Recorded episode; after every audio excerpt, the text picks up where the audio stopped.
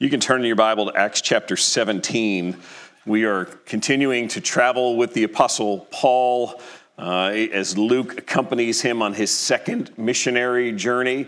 Uh, we've been uh, walking through this since we read in chapter 16 of the movement into the, the European continent, into the region of Macedonia as they cross over into Philippi, and then they begin to move southwest. If you look at the map here, we'll see this second missionary journey.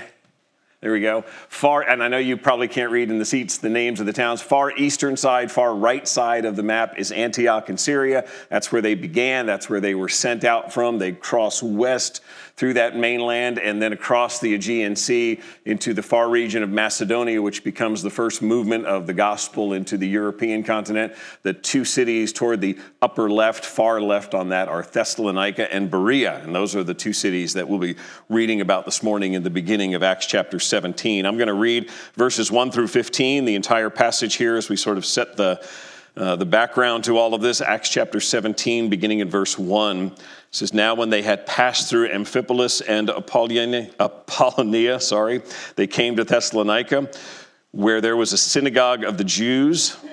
And Paul went in, and as was his custom, and on three Sabbath days he reasoned with them from the scriptures, explaining and proving that it was necessary for the Christ to suffer and to rise from the dead, and saying, This Jesus, whom I proclaim to you, is the Christ. And some of them were persuaded and joined Paul and Silas, as did a great many of the devout Greeks and not a few of the leading women. But the Jews were jealous, and taking some wicked men of the rabble, they formed a mob, set the city in an uproar, and attacked the house of Jason, seeking to bring them out to the crowd. And when they could not find them, they dragged Jason and some of the brothers before the city authority, shouting, These men who have turned the world upside down have come here also. And Jason has received them. And they are all acting against the decrees of Caesar, saying that there is another king, Jesus. And the people and the city authorities were disturbed when they heard these things, and when they had taken money as security from Jason and the rest, they let them go. The brothers immediately sent Paul and Silas away by night to Berea, and when they arrived, they went into the Jewish synagogue. Now, these Jews were more noble than those in Thessalonica. They received the word with all eagerness, examining the scriptures daily to see if these things were so. Many of them, therefore believed, with not a few Greek women of high standing as well as men. But when the Jews from Thessalonica learned that the word of God was proclaimed by Paul at Berea also, they came there too, agitating and stirring up the crowds. Then the brothers immediately sent Paul off on his way to the sea, but Silas and Timothy remained there. Those who conducted Paul brought him as far as Athens, and after receiving a command for Silas and Timothy to come to him as soon as possible, they departed. All right, several points in this passage should sound familiar in terms of, of Paul's sort of mode of operation when he goes into a city, carries it out completely here. A little different from what we saw last week in Philippi, where there did not seem to be a Jewish synagogue. Here there is. And so Paul arrives in the city, locates the local synagogue. Synagogue is, is not just sort of the, the building for worship, it is sort of the local community center for the Jewish population. It is a place that they meet during the course of the week, but in particular on the Sabbath. And Paul goes there on the Sabbath and, and he brings the word of the Lord. He seeks an opportunity to take the Old Testament scriptures that they are studying and to show them that it has always been God's plan to send a Savior. He describes him here as the Christ, the anointed one. And he's showing them from the Old Testament scriptures how, how God has always intended to send a Savior who would come and rescue people from their sins. And then he explains that this Savior is Jesus of Nazareth. He makes the connection for them that now in their lifetimes this Messiah has come, and it is Jesus, and this is God's plan. And so in these verses that we've read this morning, we see Paul doing this in two cities. Thessalonica and Berea, about 50 miles apart. Thessalonica, the larger of the two cities, population about 200,000 people. It is regarded in the Roman Empire as a a free city, and, essentially what that means is they have demonstrated such loyalty to the empire that they are given permission to, to self govern. They're still tied to the empire. Um, it, it's, it's still the capital city of that, that region of the Roman Empire. So it's not like they're loosed from the Roman Empire, but they have their own currency and their own form of government in Thessalonica. Berea is, is of less standing, a significant city, but a smaller one. Um, and, and in fact, historians question if that even was where Paul and Silas intended to go next because it was not necessarily on the major travel route, um, but, but more than likely it was probably the out of the way place to, to leave to uh, based on their departure from Thessalonica not being extremely friendly at that moment. And so Berea seems to be perhaps a plan B, obviously plan A in God's sovereign design. Both cities, the pattern's the same. Paul and Silas go to the synagogue, they preach, there is response. There are some Jews, and it describes here, there are also Gentiles who come to faith. They turn from their sin, they embrace Jesus Christ as Messiah, and, and almost immediately there is jealousy and there is opposition that is stirred up, and, and there is hatred against what Paul and Silas are preaching, and so they are forced to flee. So that's kind of the, the summary of, of what we read. There's something, though, that's that's introduced here in the description of the ministry in Thessalonica, as Luke tells us this, that we will see again and again in the rest of the book of Acts, which is Luke describing how Paul goes about ministering the word when he goes into the synagogues. Luke lets us in a little bit more on what Paul does. And there's also a point that we'll see from the time in Berea about how the people received the gospel. And, and, and that's where I want us to focus this morning.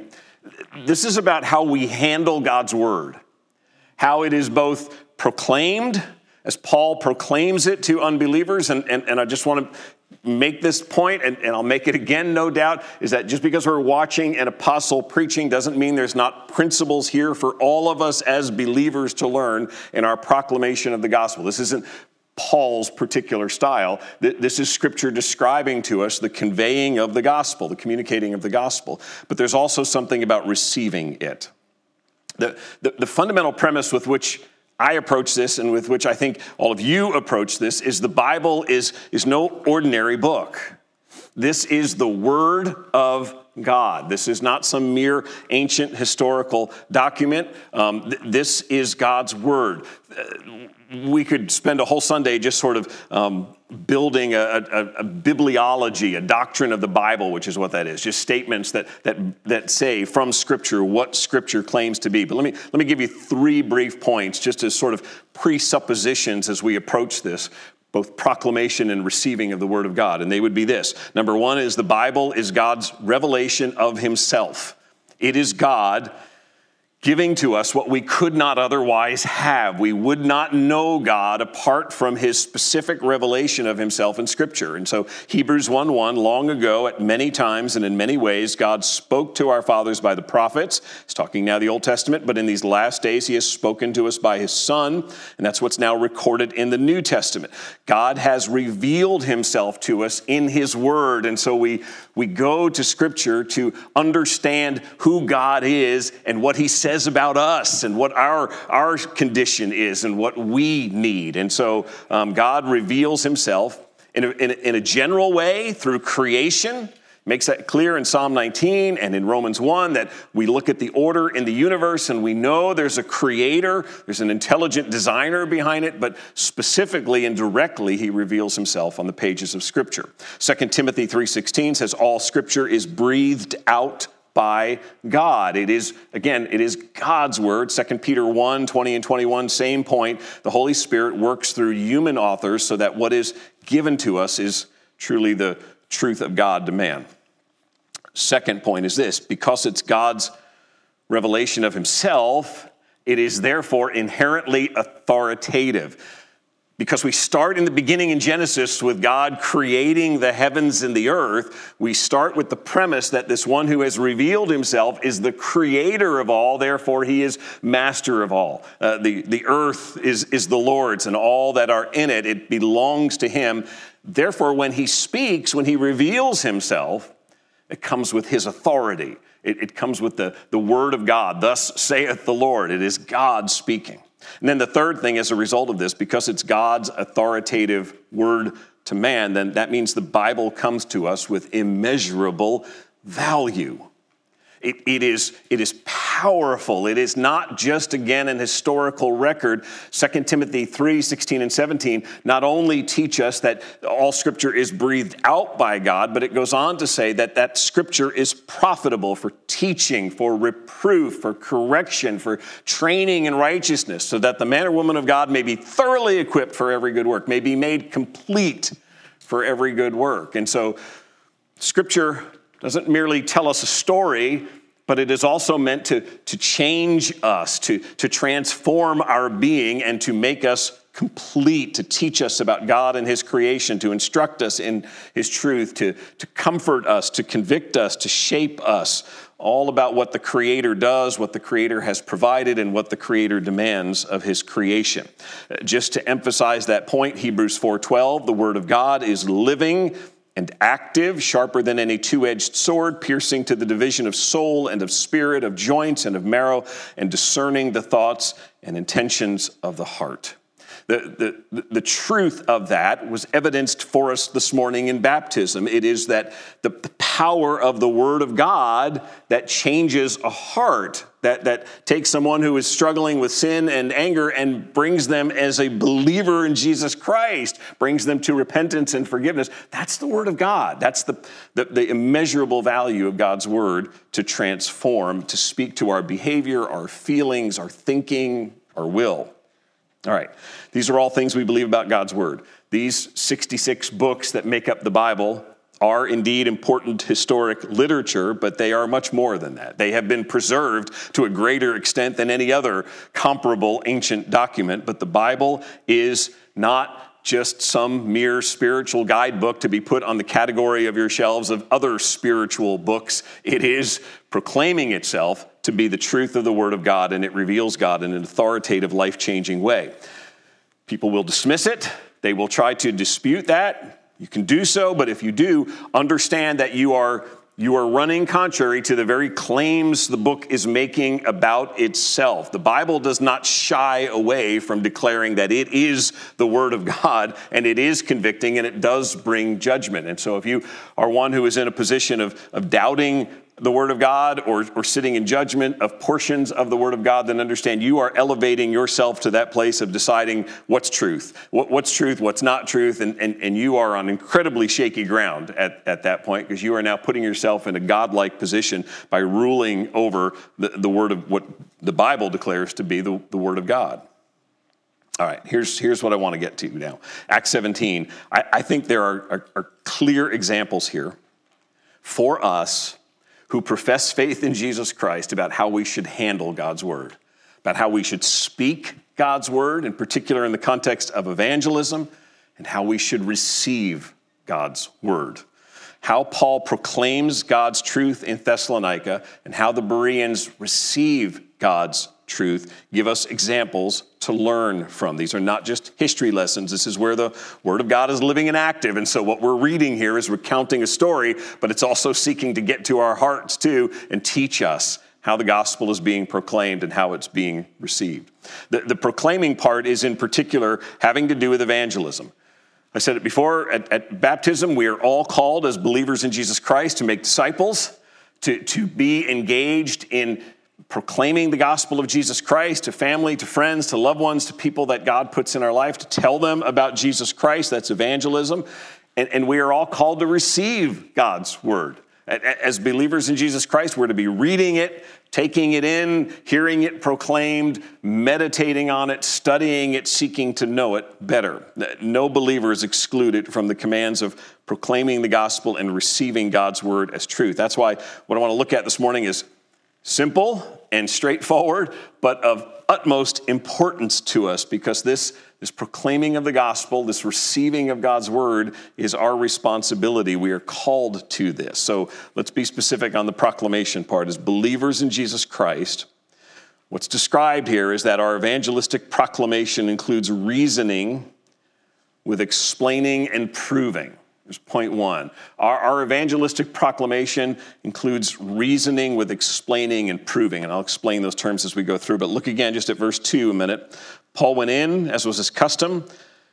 Three Sabbath days, he reasoned with them from the scriptures, explaining and proving that it was necessary for the Christ, the Messiah, to suffer and to rise from the dead, and saying, This Jesus, whom I proclaim to you, is the Christ. There's, there's Luke's summary of this proclamation, not only how Paul does it, but what Paul does. Some of you may have seen this past week, there was a, a, whole internet debate raging about a young man from North Carolina who had just been elected to, to Congress who, in the course of an interview, was describing um, evangelism, was talking about proclaiming Jesus Christ and, and his belief that believers in Jesus Christ are called to proclaim Jesus Christ. And that would include the ultimate purpose of glorifying God by seeing people come to faith in Jesus Christ, and, and included in answer to the interviewer's question that yes, that would include Jews and Muslims and any others who need to know Jesus Christ as Savior and not shockingly, in, in our day and age, this became an outrage. It, uh, apparently, there are people in Twitter who are not aware that, that Christians believe that we are to proclaim the gospel of Jesus Christ, and that is a responsibility that we are called to. And there was all sorts of mocking and, and criticism, and that's precisely the kind of cultural reaction and intolerance that, that threatens to keep us from sharing the gospel. When we see that sort of outrage, the the, the easy reaction at that point is to sort of hunker down just a little bit more and pull back from our culture just a little bit. But it's, it's remarkably hypocritical that the message of the culture is how dare you proclaim Jesus Christ as Savior and try to convert people? That is intolerant. Therefore, we are going to tell you that you cannot do that. Somehow that's not in, intolerant. That's the, that's the depiction of tolerance to tell Christians not to do that. It, it's utter hypocrisy and it's deception that is rooted in Satan. We are called to love people enough to tell them that there is a Savior, and that is what Paul is doing. We should not be afraid. And so, what can we learn about this? If we're honest, over the course of, of even American history, evangelism has had its peaks and valleys. There have been moments where you look back at America's history, the Christian church in America's history, and evangelism ha- has not always been great. There have been many seasons when evangelism has focused in on sort of emotionalism and decisionism, sort of moving people emotionally, getting them to decide something. You go back to the 1800s, early 1900s, and the revival preachers in the tents who are, who are preaching, the, as we describe it, hellfire and brimstone, in some sense to sort of move people emotionally, to, to sort of move them toward Christ out of, out of some level of fear. Hell should be something that we include. Uh, it should not be the dominant thing of what we include in our gospel, but the fact that God judges sin should be there. The, the, the reality, though, is the pendulum sort of swung for the Christian church, and too often gospel proclamation nowadays has gone more to God loves you, you're special, and you can have a great life if you believe in Jesus. If you are unhappy, if you are unfulfilled, Jesus has come to make you happy and fulfilled. You just need to accept Jesus as Savior.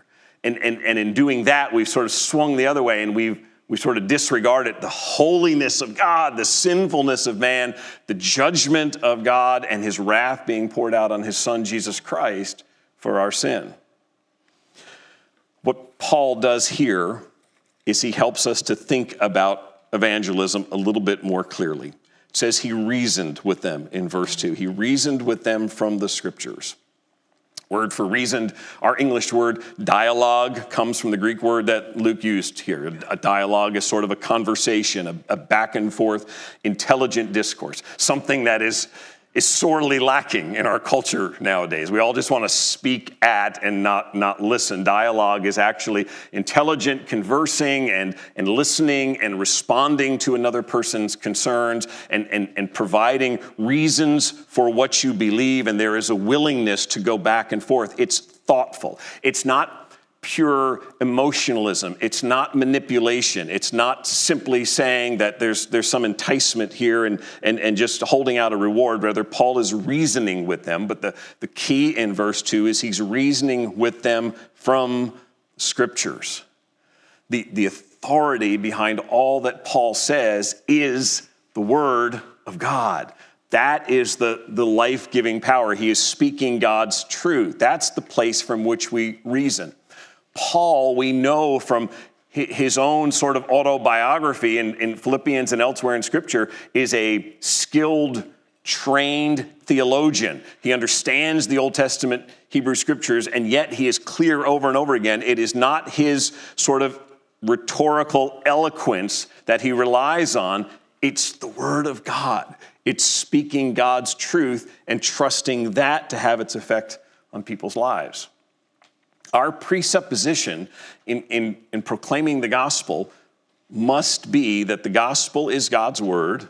We have it here, it's described to us. Jesus Christ came as a man, lived a perfect life, suffered and died for sin, rose again, turn to him, believe in him. We, we have the clear gospel.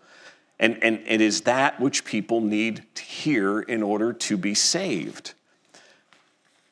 We, we sort of sometimes the, the Christian community or what if, what if they don't believe the Bible is God's word? What if they don't put authority in God's word? Can we use evidence? You know, point to nature, point to history, point to proofs about the resurrection and, and secular writers. And, and sure, all of that is helpful as a starting point to a conversation. All of that can supplement a conversation, but in the end, no one is a neutral observer of, of, of truth or what puts itself forward as truth. No, no, one is neutral. The unbeliever is not neutral, just needing to be persuaded by the right evidence and, and, and gladly accepting that which seems to be more true than the rest.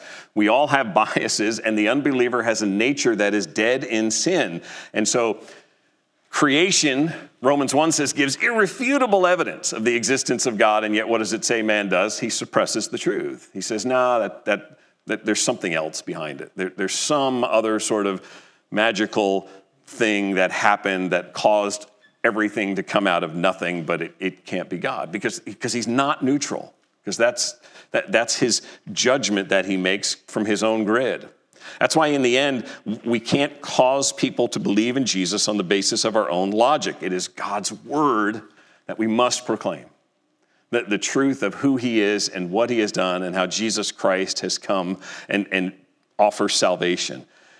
And so that's why Paul says he reasons from the scriptures, and then it says explaining, verse 3, and proving. the word for explaining is opening. It, it, it is to, to unfold, it is to begin to explain that. It, you don't need, this doesn't mean you need to have a Bible college degree, a seminary degree, a certificate in biblical studies. You need to be a theologian.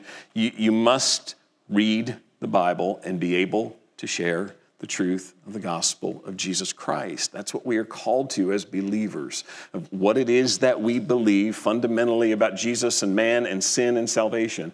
We should be able to take people to the scripture and show them that. And Paul does that. And in fact, it says in verse 3 the necessity, the, the must that he explains to them. So here's, if we're going to boil it down, what, what must be communicated? It was necessary for the Christ to suffer and to rise from the dead, and Jesus is that Christ. There's the musts. If it's necessary, that means we're also then somehow dealing with God with, with man's sin, because the necessity comes from the fact that we are sinners in need of a Savior. And it is that necessity to communicate that the Messiah did not simply come to politically save people or to save people from bad feelings. He came to save us from sins. And so he had to die for that. He had to sacrifice himself for our sins. And so he opens, he, he explains, sheds light on, helps that which is difficult to see, difficult to comprehend, to become more comprehensible. That's, that's what we're doing in evangelism. When it says explaining, doesn't mean he's necessarily going through a, a, a five point outline with subpoints and telling them the meaning of the Greek word or anything like that. It means he is simply opening to them the gospel. He's able to go, obviously he doesn't have John 3:16 at this point, but you and I are able to go to John 3:16 and explain how it is that God loved the world that he sent his son and why we needed that to happen. Why Jesus had to die for our sins and rise again. And so he is opening the scriptures to them. He says that's the heart of the message that that's what the Christ does. And then, in fact, he makes that connection there in, in verse 3 this Jesus, whom I proclaim to you, is the Christ. This is God's plan that his Savior had to die. There has to be a sacrifice for sin, and he says he must rise. If he simply died, it would be maybe an example of, of, of, sort of uh, giving oneself for another, but it would not defeat sin. The purpose of the resurrection is to show that sin has been defeated, sin and death have been defeated. That's our hope that, that this is not all there is because Christ has risen. We who are trusting in him will rise. We have life because Jesus defeated death and sin. And so he is stressing that this is what Jesus did. Same message Peter preaches back in Acts 4, in Acts 4:12 when he says there is salvation in no one else for there is no other name under heaven given among men by which we must be saved. It's important that we, we take them back to Jesus. He is the one, He is the Savior, He's the one who died and rose again. That's the message. Take the authoritative, powerful Word of God, open it up, and explain. Man's greatest need is, is not a cure for COVID. It's not a more perfect government. It's not to feel better about himself. It, it, it's not to ever to, to never be treated unfairly again. Man's greatest need is salvation from his sin. It is rescue from the, the judgment that he deserves for his sin. And, and we desperately need that, and that's what we need to proclaim the authoritative word of God explaining and reasoning. Look down now at verse 10 and, and let's move to reception of the word. The brothers immediately sent Paul and Silas away by night to Berea. When they arrived, they went into the Jewish synagogue. Now, these Jews were more noble than those in Thessalonica. They received the word with all eagerness, examining the scriptures daily to see if these things were so. Our proclamation includes reasoning with explaining and proving. Our receiving of God's word should be with eagerness and daily examination. We receive with eagerness and, and daily examination. Let me be some, clear about something right up front. When we're looking at the Bereans in verses 10 and 11, we are actually talking about unbelievers in this context. That, that's Luke's point here is that the gospel is being preached. These are receiving it differently than the Thessalonians. There, there's a, a an, an, even greater hunger and reception of it. And I, I just want to be accurate in the context. So when I suggest to you that we as believers should also be eager and daily examining the word, I'm, I'm taking that as application from this and, and also from other scriptures. I think the paradigm is here that this is what God desires in our reception of the word. This is, this is what God commends as a person's receiving of God's word. Verse 11 says the audience was more noble than those in Thessalonica because of how they received. The word for noble um, literally meant a family of high standing, but, but actually sort of came to mean over time sort of um, people who had um, sort of better mores in terms of approaching the, the Word of God and, and approaching learning. And they were more receptive to teaching and, and, and to taking things in and to being open minded about stuff and teachable in spirit. They were likely to be more curious and inquisitive. So that's when Luke says the Bereans were, were more noble than the Thessalonians. He's saying they, they just seemed to have a, a greater sense of openness to wanting to learn and hear about God. Um, but the, the, the reason that they're more noble is explained in verse 11. It wasn't just that they were sort of, in, in our culture would, would say, oh, they, they, were just tolerant, they took in all sorts of points of view. No, because verse 11 says they were more noble because they received the word with eagerness and examined the scriptures daily to see if these things were so. They, they took the word of God for what it is. They began to listen to it as authoritative. They, they even had a healthy skepticism at Paul's preaching that caused them to listen to him, but to not determine whether or not he was right or wrong until they had searched the scriptures, until they had seen it in scripture and, and, and, and confirmed it there. So when it says first they received with eagerness, that's a picture of a heart that has been warmed to the word. Um, in James 121, right, right before it says to be doers of the word and not hearers only, James wrote, Put away all filthiness and rampant wickedness and receive with, with meekness, receive with humility the implanted word which is able to save your souls. James 121 is a verse that gives me confidence that we can take Acts 17 and 11 and apply it to believers. Because James is writing to believers. He's not saying this you need this in order to be saved. He's, he's speaking to believers because he says this is this gospel's already implanted in you. It's already taken root, but the, the salvation is a we are saved at, at, at the moment of conversion. but the fullness of our salvation is not until the day we stand before God in glory. We continue to grow like Christ and we are being set apart like Christ and we will one day stand in Christ's presence. And that's what, that's what James is talking about there, that, that it is able to bring you to the, the climax of your salvation, which is standing before God complete in heaven. But his point there is embrace the word, receive the word, take the word eagerly. God's word is the powerful saving revelation, and as believers, we should be hungry for God's word. You should, in, in looking at the Bereans, should be asking yourself, am I, am I eagerly receiving God's word? Do I make time to intake God's word? Do I read it? Do I listen to it? Do I meditate on it? Do I, do I think about how it applies to me? Do I, I search scripture with the goal of, of it getting into my heart and, and changing me? This isn't, a, this isn't about quantity and how much of God's word you read. It's about rather consistently being in God's word and having it come in and, and change you. Do you believe God's word is like bread, that, that we are hungry and starving without it and we need it? Do you believe that the Word of God is like the, the words of Jesus Christ are like living water that we thirst for? Our, our souls become parched by the evil around us and, and the, the responsibilities of daily life and all the stuff that just sort of occupies our minds. And, and the Word of God is to be like that living water that satisfies us. Peter says, craving the, the pure milk of the, the word, like, like a newborn, just having that level of desire for it.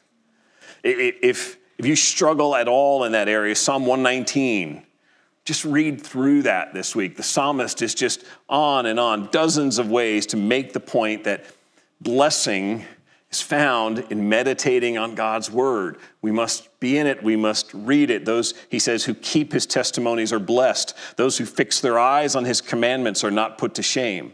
He says, Give me life according to your word. My soul melts away for sorrow. Strengthen me according to your word. And on and on through Psalm 119. Teach me, Lord. Incline my heart to your testimonies. Turn my eyes from worthless things and give me life in your ways. Verses like these should resonate in our soul that we understand what the psalmist is saying. I, I need to read and meditate on God's word. If they don't, it's okay. Pick up where the psalmist does. Cry out to God and say, God, help me grow my appetite for your word. Help me to long for your word and to understand its importance pray. That's what he wants us to do as children. He wants us to humbly come to him and say, I am struggling in, in, in time in your word, and, and I, I just need help that I would just take in your word and, and embrace your word. Help me in that. The Bereans, it says, examine the scriptures daily. So they're listening to Paul's arguments and reasoning, and they're not taking his word for it. Instead, they are, they are heading out when Paul is done, and they are taking the scrolls of the Old Testament and they are unrolling them, and they're saying, Is this really true? Is this the suffering servant he talks about? Is, is this clear in Scripture? And they are checking to see if the prophets actually foretold a Savior like this and if Jesus could be that Savior. They are testing his word, and God commends them for being careful. They checked to see if what was preached was actually the truth of God's word. Don't embrace things just because some TV preacher says it, just because someone who sold a lot of books says it, just because someone who has a, a, church of thousands says it, just because I say it. Don't take it on that basis. Take it because God's word says it. Check it. Uh, the late James Boice, who pastored for many years, said good preachers want a congregation that hears the word, receives it eagerly, and then goes to the scriptures daily to see if what is being taught is really true. We live in a day when information is coming at us at unbelievable levels, the amount of, the quantity of information that, that comes our way. Um, I am no computer expert, and those of you who've tried to walk me through various processes on a computer can verify that. But a byte is 256 characters. Experts say that humans produce 2.5 quintillion bytes of data every day. That's 25 with 17 zeros after it, for, for those like me who need to, to sort of picture how huge that is that's, that's the flow of stuff that, that's coming to our phones and our computers and our TV screens and our podcasts and our radios and just on, on, on, this, this flow of information. And no small part of that information is in some way speaking about the nature of man man, who man is and what man does and how man thinks. There's no small part of that information that is impinging on, on your view of man and on your view of, of God and how you think about your day and the world. And at any given moment, you will encounter ideas and, and pithy phrases and, and hear perspectives about man's potential or man's so called goodness or man's needs or man's sexuality or his well being or his relationships or his purpose. All of that comes at us in a myriad of ways, and we are called to filter it, to put it through the grid of Scripture. Our, our, culture speaks to us about the, the creation and nature and order and design and whether there's a God. And if there is a God, what does that God stand for? And what does that God tolerate? And what is this God like? And, and, and, and all of that, the Bereans teach us we have a responsibility that we would go back to the Word of God and say, is this right? Is this how man is described? Is this man's need? Is, is this what salvation looks like? We are responsible to, to run the stuff we hear about God and man and creation and salvation through the lens of the Word of God and see if this is really the path of wisdom for we as believers. What's your authority? If, if someone says to you, Yes, I, I do this, and, and I know the Bible says it's sin, the Bible's 2,000 years old. It wasn't written for today. It's, it's a different time. It's different morals. It, it, it's, it's a living document, right? It should transform with the times. What do you do with that when they say, ah, you know, I know what the Bible says, but culturally, isn't this okay? How do I test that? What will be your authority in those moments? What are you going to rely on? Going to sit in judgment and say, yeah, I'm going to, I'm going to overrule Scripture on this one. I'm going to hope that some of the other stuff that I like is true, but this part I'm going to overrule. What is the authority in that moment? Will you embrace God's word or will you rely on your own intellect and interpretation? Because at the end of the day, our culture does not hesitate to tell us in no uncertain terms that the Bible is at best a set of old pronouncements and metaphors that's subject to all sorts of interpretations, so you can't really rely on it. And at worst, society will tell us that the Bible is an irrelevant, outdated, sexist collection of fairy tales, and, and you are an intolerant bigot if you believe in it because it can't possibly be true, because there's this and there's this, and, and you can't sort that out, and it doesn't have any authority to speak to modern day morality. As believers in Jesus Christ, we should expect such foolishness. The Bible actually tells us that this sort of foolishness is what we should expect. That's why Romans 1 says that unbelievers declare the truth about God to be what? A lie. They, they look at God's word and they don't want it, and they don't want to live in, in, in submission to the authority of the God who loves them and who made them, and so they say, nah, that's not true. That can't possibly be true. And they exchange the truth of God for a lie so that they can satisfy the cravings of their own heart and, and fulfill their own lusts. That's why, as students of God's word, we are called to be like Bereans. We don't take everything we hear in the culture about man and God and salvation and creation at face value. We examine it through scripture and say, are there biblical principles that guide me? Before you embrace whatever the latest cultural fad is, before you embrace even whatever the latest evangelical talking point is, before you, you make that post about some kind of evangelical issue, about some kind of world issue, pause for a moment. Is this consistent with Scripture? Is, is this what God's word says? Just because somebody with a, a, a name says it I mean you still shouldn't stop and go, is this what God's word says? Because we're in this immediate gratification culture now where social media tempts us to make snap judgments about crucial issues that, that at, at points are life and death issues, and we're called to make these judgments based largely on the feel good test. It sounds good. It feels right. God is love. This has love somewhere in it. It must be right, and therefore I, will go along with it. Maybe right may not be. Am I, am I spending time in Scripture and actually seeking wisdom to think about it and try to discern what Scripture says because it requires care and commitment. Acts 17 tells us many believed in Berea. In fact, I'm going to end here. If you go back to the Thessalonians, that, that charge that the opponents of Paul and Silas make, these men, verse 6, who have turned the world upside down, have come here also.